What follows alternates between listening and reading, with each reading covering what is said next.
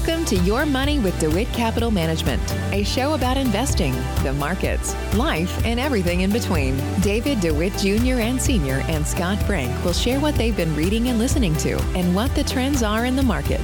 All opinions expressed in the show are solely the opinions of Dave, Dave, and Scott, or any guest on the show, and do not reflect the opinions of DeWitt Capital Management. All content within the podcast is for informational purposes only and should not be relied upon for investment decision making. Let's see what's what's going on in the market these days. Seems like it keeps going up and up and up, and uh, everyone seems to be bullish. Everyone and their best friend seems to be bullish. Also, you know, there's been a couple of names that have driven uh, the market, uh, I guess, or at least most people to kind of start to focus on the market a lot more than they used to, right? Yeah, I mean, I I have people coming out of the out of the out of the woodwork who I never would have thought would be texting me or talking to me about stocks and stuff. But it seems like everyone now's got to wants to get into the game. It seems like one thing that always seems to ring true is that the people, the the banks, the big banks, and the big research analysts always seem to be pretty optimistic about the future. And I guess rightly so, right? There's there's good business in being optimistic. There's good business in you know keeping the uh, the market going. Yeah, it's just funny how they always seem to justify it one way or the other. I mean, I'm looking at the consensus S&P 500 uh, numbers for 2021 at the end of the year, and the lowest end of year target for this year is 3,800, which is essentially where we are now. That's the lowest. Okay. The lowest is 3,800, and the highest is 4,400. So, okay. so no analyst really thinks that 2021 is going to be a bad year. Um, and uh, I mean, so so you're looking at it's going to be flat to positive. I mean, that's that's the the broad estimation. Uh, yeah. no, no, yeah. nobody's in the camp of of a negative. No one's negative. No one's negative. And you're right. It's not good for business, is it? Um, they're, you know, I think I read a piece that we'll talk about a little bit later as well, but from Jeremy Grantham, who is who's got a lot of market experience over the years, um, 50 years or so. But uh, he basically says that it's terrible for business because, first of all, people are inherently want to want positivity and optimism, and um, and and to be to be to be one of the only people be bearish and to be wrong, it's too much career risk for certain people on Wall Street. Um, it's much easier even for these big guys to just follow the herd because if they're wrong, everyone's wrong. And there's no, you're not singled out for being wrong. Right. Um, and also, and they're trying to sell stocks, right? And sell products. So it's not right. easy to sell product and stocks when, uh, when you, when you, when you, you don't have a, a bank backing you with a supportive outlook. From this stat, it looks like, um, out of the last, uh, out of the last 15 years, analysts overestimated the S&P 500 price 12 out of the 15 years. So, so then, uh, it's not great. that's odds. the case, then then 2021, who knows, might be a little, might be down. Sure. Um, I was just gonna suggest. I mean, there's a couple of things, right? I mean, one is you're gonna have probably a fair amount of support, right, fiscally, uh, monetary wise. Um, um, so that's difficult to fight against. And um, so the question is, you know, what kind of yeah. impact is that going to have, and how long will it keep this going, and to what extent? Um, and I think the other the other thing to keep in mind too is, I think the notion that everything kind of springs back really quickly. Um, uh, I don't know. I think maybe people are, as you're talking about analysts overestimating. There may be an overestimation of how much we open up and how fast or you know people race back because of this notion of pent up demand. So um, I think those are you know that's certainly something yeah. to think about, right? Yeah. So there may be overestimation on how much of that's going to really impact yeah uh, the economy. Yeah, for sure. I think there's definitely you know there's definitely qualitative reasons to feel like things could do well and be bullish. I mean, there's no question. I mean, all that stuff and the fact that we're in like economy that's recovering. I mean, typically that's when stocks do do well. It's just that you know we're at levels now where how much more well can they do from here? Um,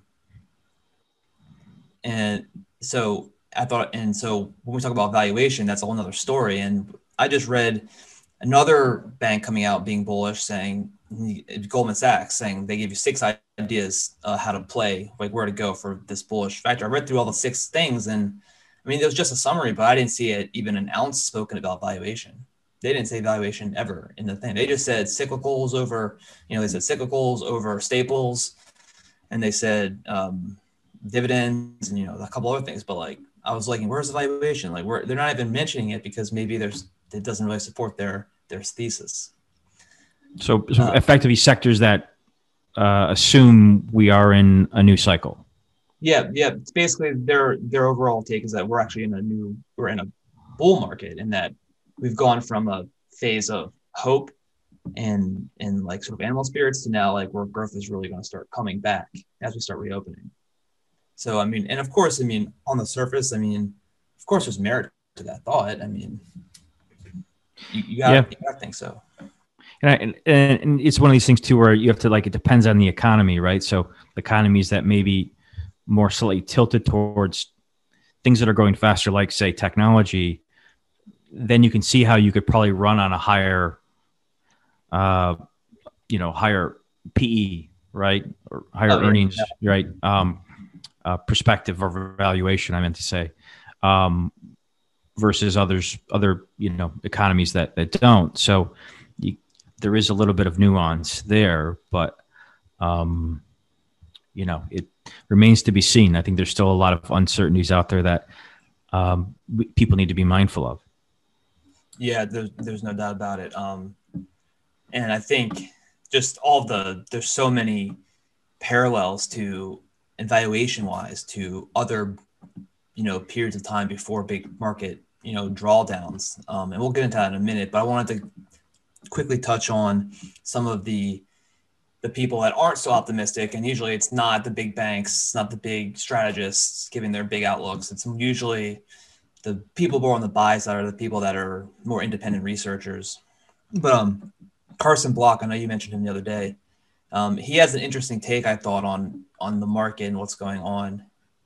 Um, he basically thinks that we are in a bubble but it's not your normal bubble where so he was saying how in 2008, the bubble was in a specific asset class. It was in a specific, it was in it was in real estate. And then in 1999, it was in technology. It was specifically in technology. He's saying now it's like we're in a, we're in a market that's actually fragile and it's like a boiling market all over. And then there's little bubbles that pop up and crash all the time, sort of percolating and coming and going. And it does kind of feel that way because it seems like every single week there's a new bubble that comes and goes and like the short attention span of the market, have the short attention span of the new participants in the market, and so that is an interesting take.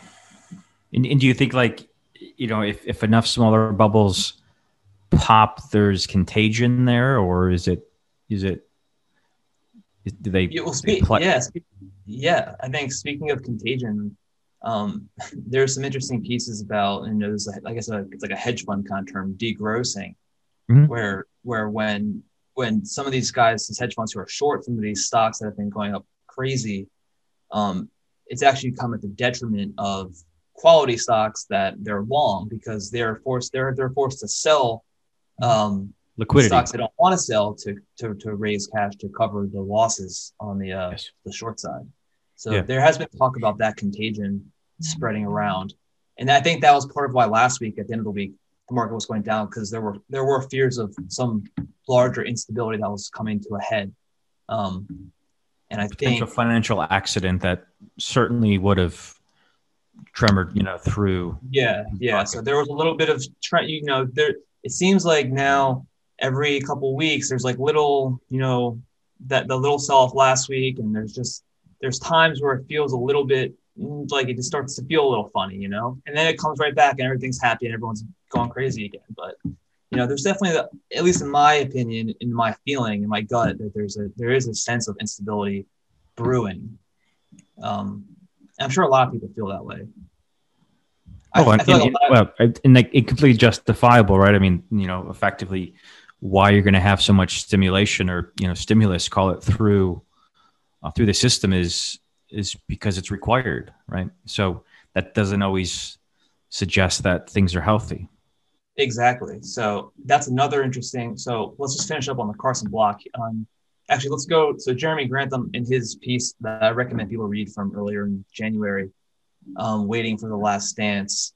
He also talks. He's like fully full blown convinced this is a bubble. Like he's got no doubt in his mind. He thinks it's the fourth big investing moment of his life, and he's he considers it a privilege to be able to be an observer of this. So I guess he finds it pretty fascinating. But um, he admits that this bubble is different in the sense that most other bubbles in history have taken what is perceived to be he what he says perfect economic conditions and then extrapolate them indefinitely into the future where there's just there's no negative. It's just everything's positive and perfect. And he says the difference this time is that what's being extrapolated indefinitely is not that economic conditions are perfect but it's that the that we're going to have stimulus and government backing and low rates indefinitely forever, which I think is right. I mean, I can't, I mean, I think that's a pretty damn good way to explain it.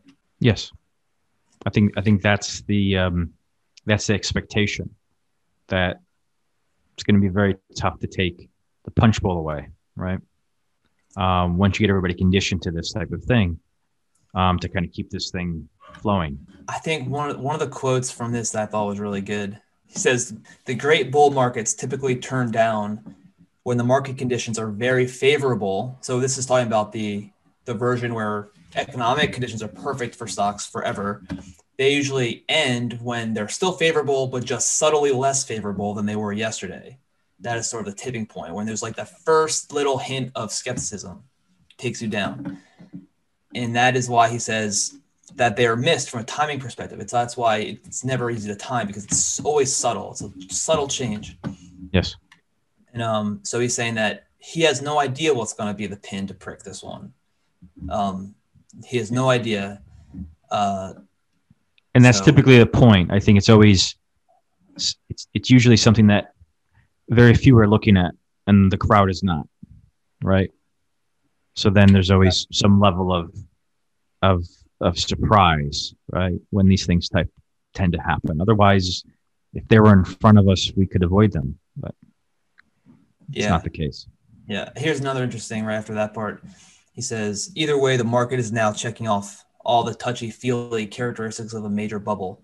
The most impressive features are the intensity and enthusiasm of bulls, which I think we all know that just by turning on CNBC, um, the breadth of coverage of stocks in the market, and above all, the rising hostility towards bears. He says in 1929, to be a bear was to risk physical attack and guarantee a character assassination. um, and he says, for us, to, in 1999 was the only experience we have had of clients reacting as if we were deliberately and maliciously depriving them of gains. So that was when they had a they had a bearish stance. His his his um his company, his Is, yeah. Is GMO is a hedge fund or is it it's a family of funds? Yeah. So yeah, it's a family of funds. Yep. Yeah. Strategies um, across the globe. Yep. Yeah. So I mean, here we are. it's just funny because like, you know, we can sit here and tell people that are like so hyped on the market, like just be careful, and it's just like it seems like they're not listening half the time. They're just like, oh, you don't okay, yeah, you've yeah, been missing out. Whatever. Complacent. Yeah. yeah. Complacent. Yeah. So. Um, Again, something to be watched for sure. So, so another interesting um, sort of just to pivot a little bit here is um, going back to what Carson Block was saying. He had an interesting take on passive right now. Yep. Um, his take is that passive is a big is a risk um, because he says it effectively makes the the investable floats of companies smaller um, because as long as you're getting passive inflows, passive has to buy.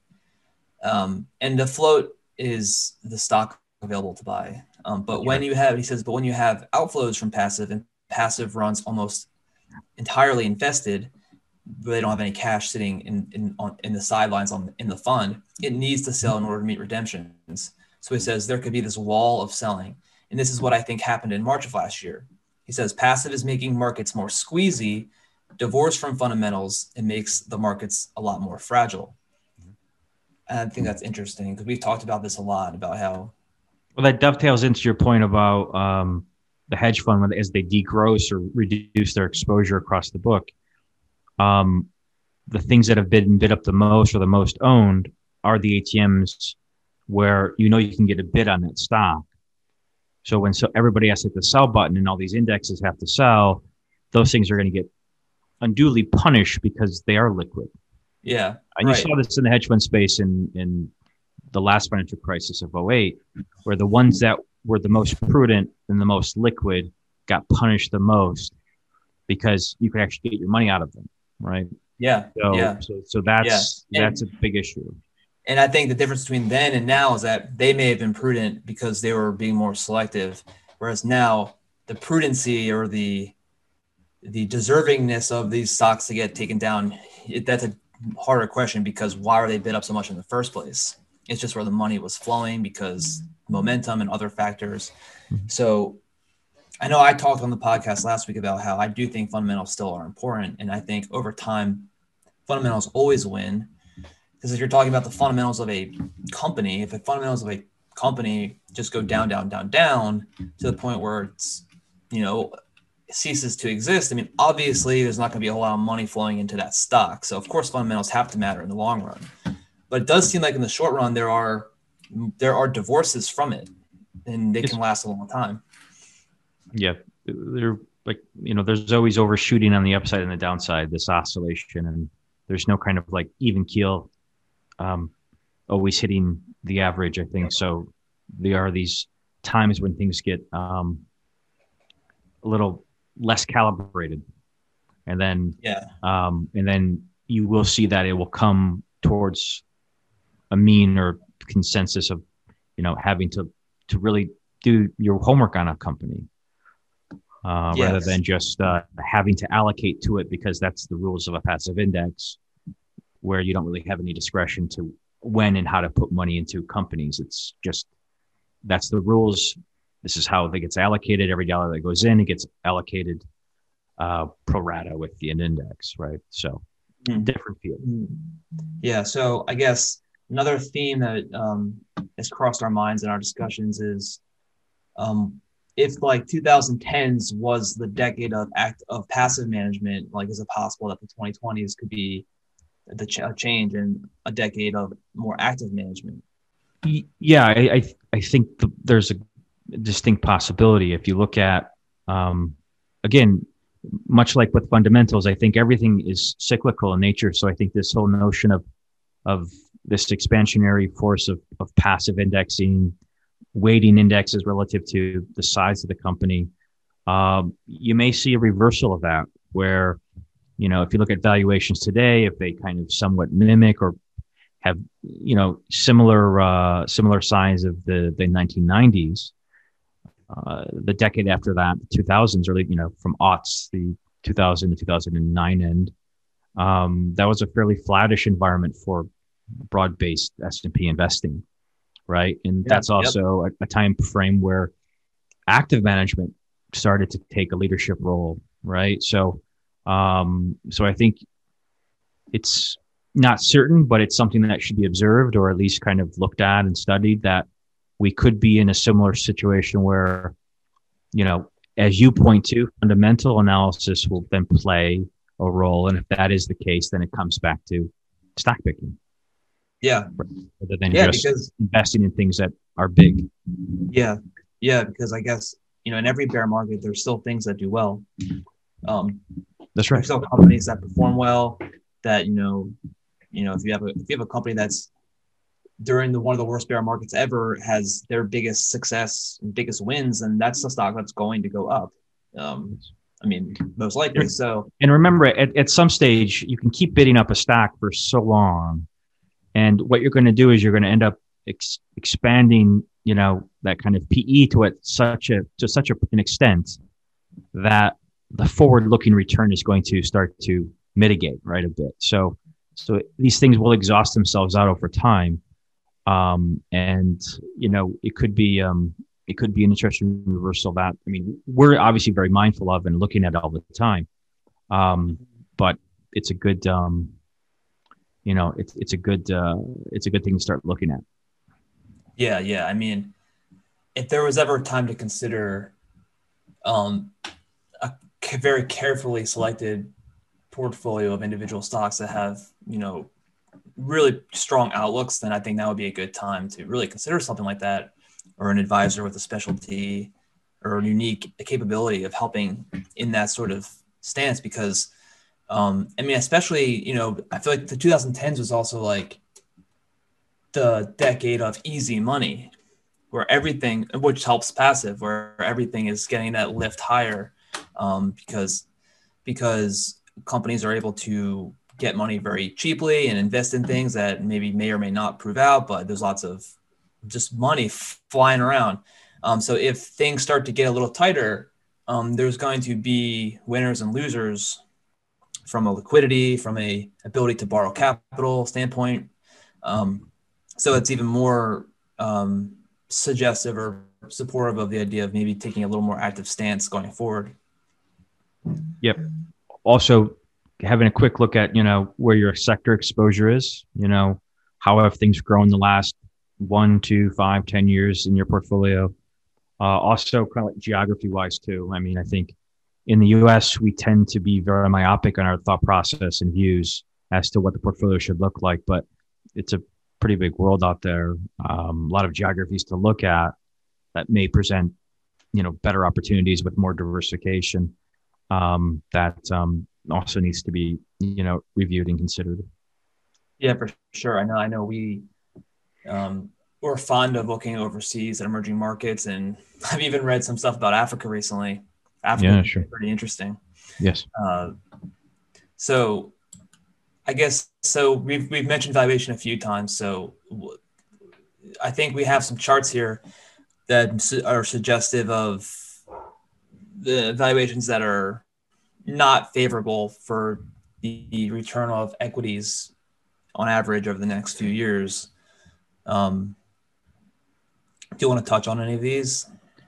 Yeah. So, um, so I think we can point to a couple. Um, um, if you look at, so you know, we've talked about uh, GMO uh, quite a bit. Um, so here's a chart by by them showing a seven year asset class return forecast. Um, kind of looking forward. So how this works out is the higher valuation uh, certain index or certain composite of stocks has, it typically tends to uh, project um, or um, tends to result in uh, lower compounding over the forward-looking period, right? And so what what they've come up with with their forecasts uh, on the next seven years, starting this year, I guess, uh, is I'm just kind of quickly looking across nearly all large sectors in the U.S. So U.S. large cap, U.S. small cap, um, even even some international, um, much a much different outlook. So in the U.S., you're talking uh, negative returns, and uh, that it does extend um, to international uh, the one bright point that they've pointed out is uh, is emerging markets, but with a value orientation, right? Um, now, that I guess this assumes that you're investing in a broad-based type of index and you own a lot of things. Um, I, I, guess we're not suggesting that everything in these indexes are, is going to kind of show this type of trajectory, but just a very kind of crude way of look at it is is returns um, uh, look to you know look to be um, a lot different than they were in the past. Yeah, for sure. And I think also you have like the um, the Shiller Cape uh, ratio, and like we've said before, is it's not necessarily good at predicting when returns are going to get are going to be one way or the other, but it's good at getting the the directional bias right over time, right? Yeah, so it comes back to your fundamental um, you know uh, point, right?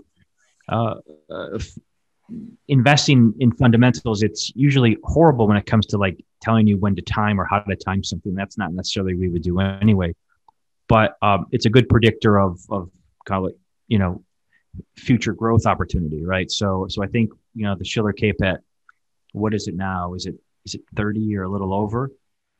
Um, you know, typically if you get to those kinds of levels, um, you know, you're kind of looking to compound on a forward-looking basis, I think it's somewhere between, you know, zero to five percent annualized, right? And that's not that's not a um, a forward-looking statement that we're we, we're necessarily standing behind, but um, it's just saying that kind of where we are uh, with within the cycle. Um, that you know, I think you you can't necessarily expect to continue to compound at these elevated rates forever, right? And, Right, and yeah. when does this happen? I don't know. It's impossible Yeah. to know, but but it's something that you should be mindful of and and and, and kind of embed in your expectation going forward is that um, it could it could feel a lot different than than it has felt. Yeah, for sure. I mean, so far in my young, but you know, I've I've I've been I've been really studying this stuff. Career, everything that's felt good has turned to feel bad. Every time, every time there's been a really good run, and you felt like you're on top of the world, it has ended. And that's from my personal experience on individual stocks Yeah. for the most part, personally. But um, that's just the way it's been. And um, I think like there's been some great runs people have had, and people are feeling on top of the world. But Yeah, if you look at the Shiller Cape today, I'm just looking at it. It's at just round number for today. Um, it's at 35. at 35, Uh, yeah, historically, um, since 1880, uh, it's the second highest. The first highest is still the dot com, yeah, yeah, which probably didn't quite touch 45 in 99. Uh, but it's certainly over um, Black Tuesday. Uh, at, back then it was 30. Now, again, I, I get it. Things are different. The dynamics are different. But again, it's a data point that Yeah. people should yep. pay attention to. And here I'm looking at a chart that overlays the S&P 500 total return to the Shiller Cape, and every time the Shiller Cape has its big spike, the S&P 500 in turn has a drawdown. So, so it doesn't necess- necessarily happen right after it gets to that point, but it's obvious on a chart when you go out, you know, 40 years. It's obvious. You can just see it clear as day. That that's what happens. And this Yeah. goes along with another chart I'm looking at from JP Morgan, where it's looking at um, the re- relationship between forward PE ratio and subsequent one year returns. And it has a little dot plot where it shows all different next year, one year returns. So the higher the, the, the forward PE, um, presumably the lower uh, the future return would be because um, you're already pricing in so much of the future. And in the one year, it's all over the place. There's really a hardly any discernible uh, trend. And then if you look at the subsequent five-year annualized returns, boom, it's it's a it's it's it's all centered around that downward trend line. It shows you. Um, we'll post that in the show notes, but also these are some of the the, the things that quantity. So qualitatively, we can say and it makes sense. You could say, yeah, the stock market can be supported by all these low rates and all these things, but quantitatively, I think when you look at valuation, it gets a little more difficult. Yeah, just Um, recalib- recalibrate expectation. Yes. Yes. And it's probably a good time to consider just getting second looks at what you're doing. Um, get a different opinion. Um, just see if there's anything you can change or, you know, just retool, like you said. Yep.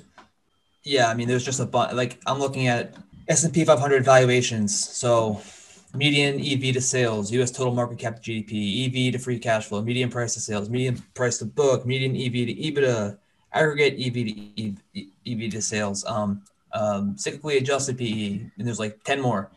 Um, I'm seeing for all of them 100th percentile in terms of valuation. Yes. 100th percentile. Uh, Yes. There's a couple that are in the 90s. Okay, so so that's where we are relative to history. And again, I always have to qualify by say, yeah, rates are really low and they might be low for a long time, but you can't just ignore this stuff. Um, Yes. so we had a we had a listener um, last week who was asking about um, he wants he he wants to buy a house in the next three years, and he has some money that he plans to put down, and he doesn't know what to do with it. He doesn't necessarily want to do nothing, but he doesn't want to risk it a lot, risk a lot of it. And so, what would you say, Scott? Yeah. Um, I mean, uh, it's case by case. Obviously, that's you know first disclosure. Typically, I say when people don't have at least a three horizon, I don't know if I would uh, do too much in the way of invested in equities or you know the market per se, especially if this is something that you're going to have to rely upon uh, as you know primary source of shelter. Um, also, if you could look to the fixed income side, but I'm not sure in the next three years, that's the most you know interesting place also to kind of generate a little more a little more yield. I, I guess if if you had if you were compelled or you had to invest, I would probably take a very balanced approach. Um, so that way, when you needed the capital, I mean, everybody has a horizon, but you don't know what's going to happen in life, right? An opportunity comes along, and maybe you can pull the trigger on a home because of some type of of you know uh, price opportunity, or you know something happens to a certain geography where things get more interesting, or a better price point. Uh, it may be a year and a half, or maybe a year, and, and you don't necessarily want to have stuff locked into, um, you know, into some type of investment where it's probably not the best time to pull out of it. I mean, it really depends. So, um, so I would kind of probably stay more balanced if you had to, um, or kind of, you know, be a little underweight. So, you know, maybe a portion into, into something uh, of, of, of the corpus, but not, not the entire amount. Right. Yeah.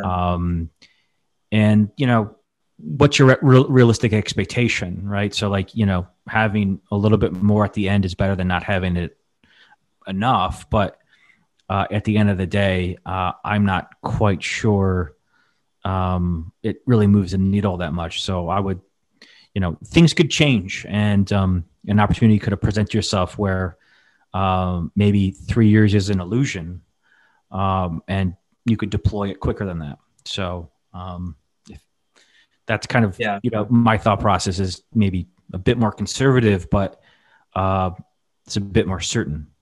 Yes, I think that's pretty prudent. I think you should know how much you know. Really map out exactly how much you you want to put down on the house, and map out how much you're going to be able to save, how much surplus you might be able to have, and maybe you could invest some of the surplus um, or maybe just take a very tiny, like I'm saying, like five percent, if you wanted to just have a couple feelers out there for something a little more speculative. If that's that's that's me being a little bit more of the uh, the I like to you know you know me. Um, yeah. But but yeah, the conservative approach, I would did for sure you want to avoid putting it all in like equities because in three years anything can happen. 30 years, you probably know you're going to be okay. Yeah. If you want to buy a house in three years, and also, that's a you know that kind of question a bit loaded. Like, I want to invest it. Well, invest it in what?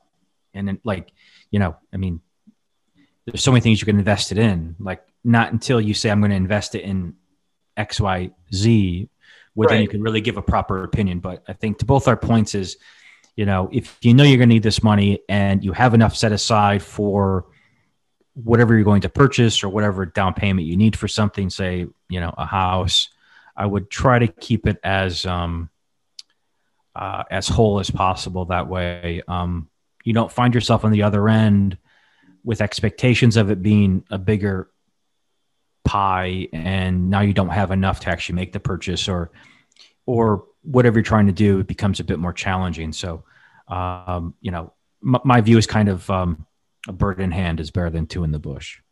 Agreed, and so don't so don't buy GameStop with that. Exactly. Okay. All right. That does it for uh, this week, and we'll talk next week. All right. All right. See you. Bye. Thanks for listening. If you want a question highlighted on the show or have any comments or feedback, shoot us an email at yourmoneydewit at gmail.com. See you on the next one.